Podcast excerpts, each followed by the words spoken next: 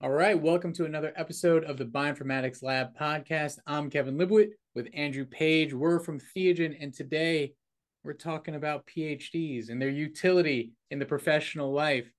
I do not have a PhD. Andrew, or Dr. Andrew Page, you clearly do have a PhD. We have, I'm guessing, similar perspectives on this, but we're coming from, you know, different sides of whether or not we both have PhDs and our experience in academia. Um, so maybe let's start there. What is what is the utility of having a PhD if someone's thinking about going down that route in your perspective? It depends on what you want to do at the end of the day. And so if you want to go into uh, bioinformatics, you don't need a PhD. But if you want to go into bioinformatics research, you know, and uh, there there is some value in it. So it, it's that kind of uh, really the end goal there. But what I've seen is, you know, some very clever people, they don't want to spend five years or seven years you know, out of the workforce effectively doing a PhD and they want to get stuck in, and then that practical experience that they get on the job is just as valuable. Uh, the route I took was quite different, uh, probably to other people. I started university at 17. So for my first year, I was 17, which is quite young. and wait, what's average I, in uh, the UK?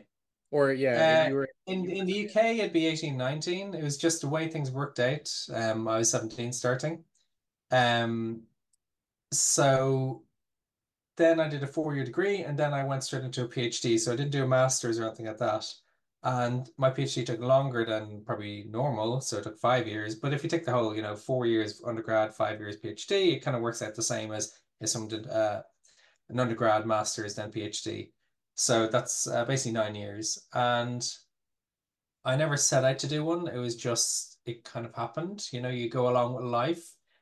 And at the end of my in my final year of my undergrad, what happened was I did a project. You know, you do a thesis effectively, and I got a paper out of that. I really enjoyed it, so I decided, oh, I'll I'll apply for PhD. And at that time, dot com crash had happened, and you know, it IT computing wasn't wasn't the hottest thing at that time. You know, probably two thousand three. So I thought, yeah, I'll, I'll, do this. They'll pay me some money. You know, uh, I got a scholarship. They'll pay me some money. I'll have something to do for a few years. I, I enjoy doing this, and I slowly get into it. So I did computer science, and uh, it was on heterogeneous distributed systems. So that was quite interesting. Um, getting into it, seeing how things go, and then coming out the other end and doing something totally different because you know I went into bioinformatics, um, which is not something I did. I never studied biology, and I fell into it accidentally just because of uh, friends and job markets and whatever. Uh, but it's amazing. I really, really, really enjoy it. But it took a few years to transition into a different field. But because I had that background in computer science uh, uh, on the theoretical side, it did help me uh, ease in from a computational side. But I'm I'm still missing all the biology and, and whatnot. Um, but then I, I've come across a lot of different people who have um, done degrees or masters in bioinformatics, and they have a very deep understanding, plus then a few years of experience you know, actual practical on the ground public health, uh, genomic epidemiology, that kind of thing.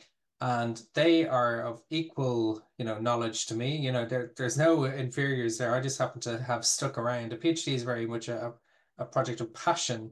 You know, can you stick it out for a few years and not go crazy? Um, I think the way my supervisor did it was very good. Um, it was all broken down into small projects.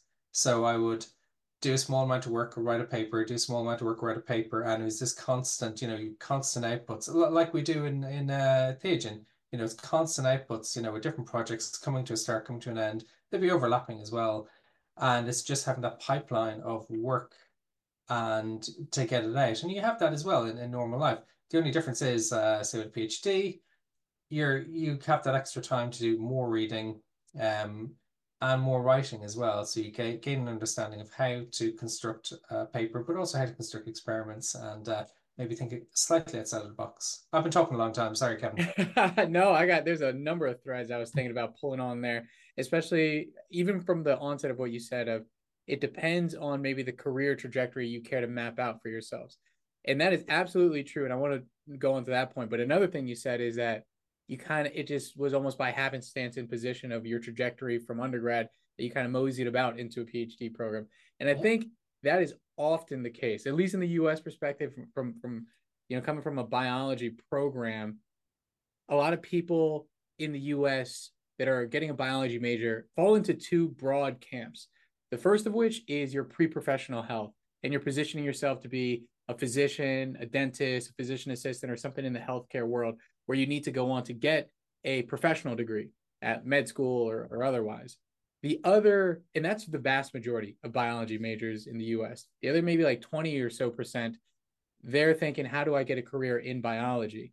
And a lot of them look at the career tracks and see it as relatively degree limiting. Like if you came out with it in the US with only a bachelor's degree, there's a, a relatively hard ceiling for you uh, to go into there. So they just like, all right, well, I mean, I might as well just go on to the next thing.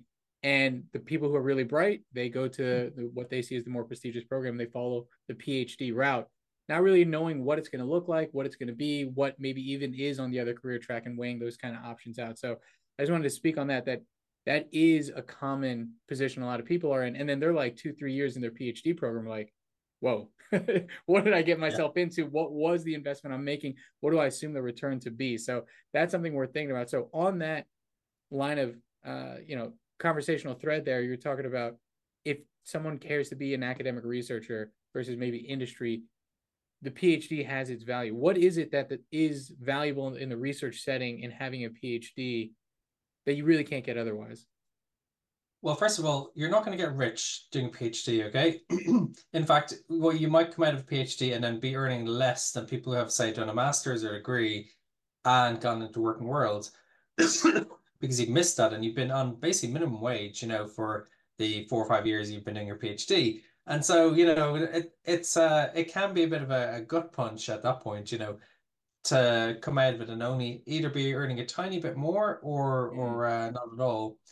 And I remember people I went to school with, you know, um, who went into manual trades like plasterers and plumbers, and they earning vastly more than me, you know, coming out of PhD. I'm like, wow, you know, uh, have I gone down the wrong route here? But it's not something you do to earn money. it can help, but it's something you do because you have a passion about uh, the subject and a passion for learning and it does give you that space and time to actually go in depth and learn a bit more about different things. And to be honest, you could be doing a PhD in, in a lot of different areas and still have gained those same uh, core skills. It's not training you actually to be a professional. It's not um, like a doctor or dentist, and it's not training you to have something that is basically, I guess, necessarily useful generally, like you know how to program or whatever. But you do pick that up along the way and particularly in biology and uh, computing, you do have very practical skills. But you know, if you did one another subject, you, you may may bless. But, but the practical skill, though, it, you you got hit on it in your specific program is writing papers and putting output, like contributing to the field. So you very much learn how to communicate in the world of academia. You understand how to articulate that argument, how to read others' arguments, which is super specific to the academic world. Obviously, there's some transferability in that line of thinking, how to articulate yourself and things like that, how to write in that kind of way in the professional world, but it's hyper specific. Like there is there's a huge like you you to be able to navigate your way through academia, you need to know how to speak to other academics and understand their materials, how to go to conferences, present your ideas, um, and, and that's your currency and is publications, especially strongly in the U.S. Like kind of live and die on your publication record and how it's cited and things like that. That's how you contribute to the overall conversation of your specialty. And what you find is there's two types of people. You know, some people like to teach, and so they go mm. into academia because they want to teach. but there are very few jobs in that, you know, and particularly in biology and computing, where we are just churning out PhDs like there's no tomorrow. You know, there's so many graduates they could never hope to get jobs. And what happens sometimes is actually you see people taking very junior jobs, um, because they're, they're seen as overqualified, you know, and so then they end up being like a lab monkey rather than maybe a researcher doing postdoc. And so that, that is a, a problem. Um, yeah. Sorry, I forgot. well, I forgot. No, no, no. Absolutely. I mean, they, again, there's so many different threads, I think. And I think we've kind of really covered that. If that specific skill set of academic um, understanding is where PhD adds its value and, and how to communicate, how to write those papers, that perseverance and that like and, and growing your like specialty in your exact field and knowing where the edge of the sciences are. is you know undeniably the skill set that you develop in the PhD, or at least that you a, a PhD program is encouraging you to develop. As beautiful as that is, and there's the passions of that thing there. It's it, it's important, as you said, to know what the return on your investment is. It may not be monetary. It will be gaining that passion for the skill, an understanding of the academic language and landscape, um, and, and how to navigate that space. But the other track of that, if you care to go in an industry, if you care to not be in academia, do you see the value or need even to get a PhD? Uh, where the big thing that I see value in is how to solve problems. Uh, mm. personally, for me, it's being told, here's a blank sheet, now go off and solve it, you know? And it's where to start, where to dig down, you know, what to read, how to read it, how to distill all this knowledge. AI can get you maybe part of the way, but it, it can't really, you know, do everything. It's how to essentially problem solve and craft the correct questions to ask and then find out the answers and then put it together in a coherent manner or design the experiments which will tell you the answers. And so that's a huge valuable thing and that it takes a lot of training it takes a lot of practice and that's where say paper writing comes in because effectively that's what you're doing. You know you're doing a project you're finding out the answers whether it works or not and all the little things that go wrong along the way and solving those. And that is incredibly valuable in academia but also for um, pushing the boundaries of research you know coming up with a way of um, maybe approaching a problem differently i've done a lot of bioinformatics tools and you think yeah, these are straightforward or simple, but it's really when you get into it and the complexities that you have to pull together all these different threads and keep them together and then solve it. And where my software engineering background comes in very handy is that I can then go and write software that people can actually run, you know, and that's yeah. another problem with academics. They may be able to solve the problem and you know once, but they may not be able to write a program to solve it a million times. And that's yes. uh, that's where you need people who are practitioners in how to do things properly, you know, to industry standards. I, I like what you said there about you know that that ability to solve the problem when there's a, kind of a blank sheet of paper in front of you, like outside of just the question in front of you. There's not a directionality to exactly how you solve it, so you have to be able to come up with that directionality and own that project. And if you look at the lens like that, that it becomes incredibly transferable. So like if there's somebody listening and they're in the PhD program, they're like, oh man, what am I going to do with this passion that I've uh, invested in? Obviously, you'll have that, but and, and, know how to write in the papers and all the things that we've talked about.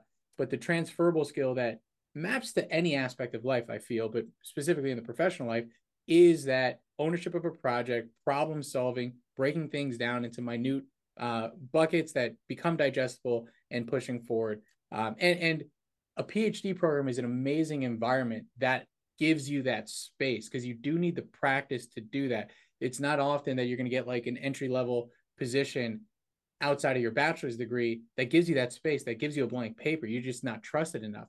So, you know, in the PhD programs, they give you a lot of trust. They give you your own space. You have your own lab space. You have your own reagents. You have your own, to some degree, funding um, that that you have at your disposal to, you know, design your experiments and run them and that becomes, like I said, something that is immediately uh, valuable if you care to go outside of academia as well. And it's that critical mass of environment around you that really helps, you know, because everyone around you is doing similar stuff and it's thinking similar ways. And so just being there physically, you actually learn so much from your colleagues. And that's not something that's written in a book, you know, it, it is mm-hmm. something that just day to day being around similar minded people really, really does help. And um, one thing I do want to say is though, if some people go into PhDs for prestige reasons. They they want to be called doctor. Yeah. And those are the people who will drop out, hundred percent mm. guaranteed.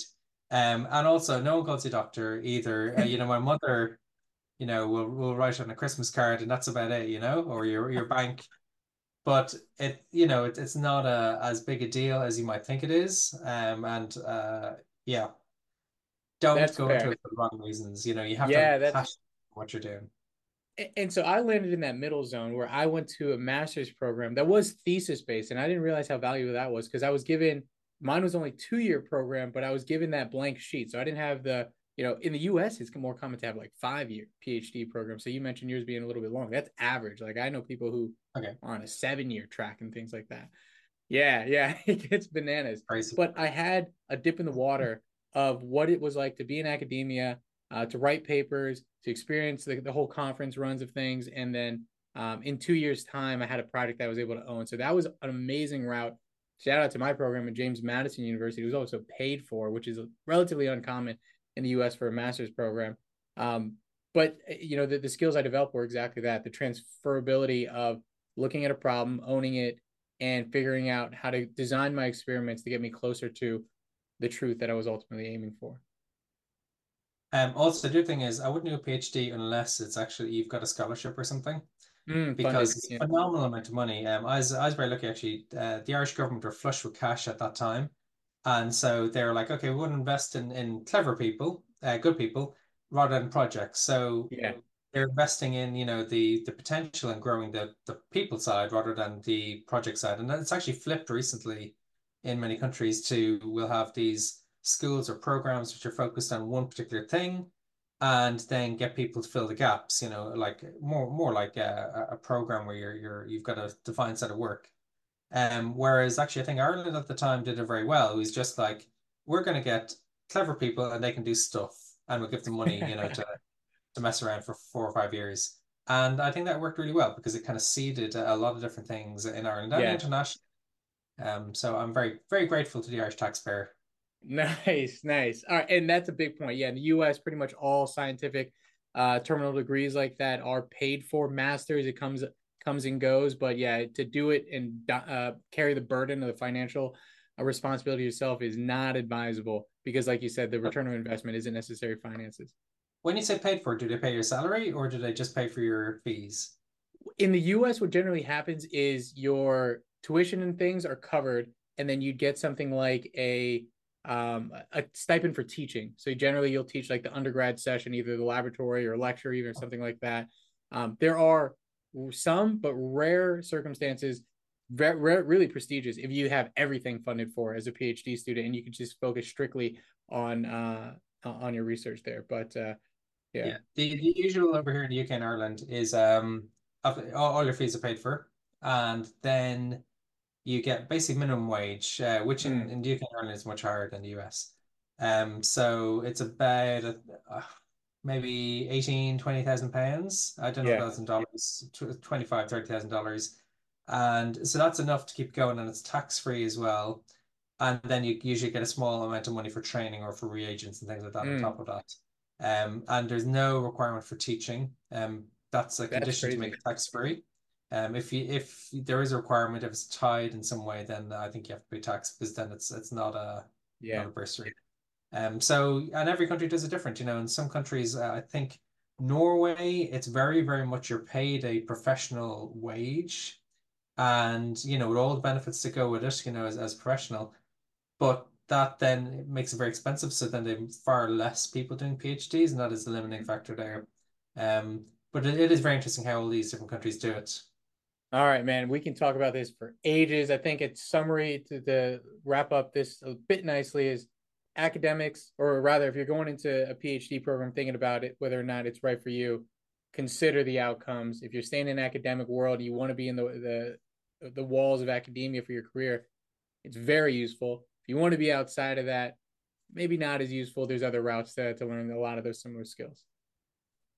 Anything else? Nope. All right, nice. See everybody in the next one.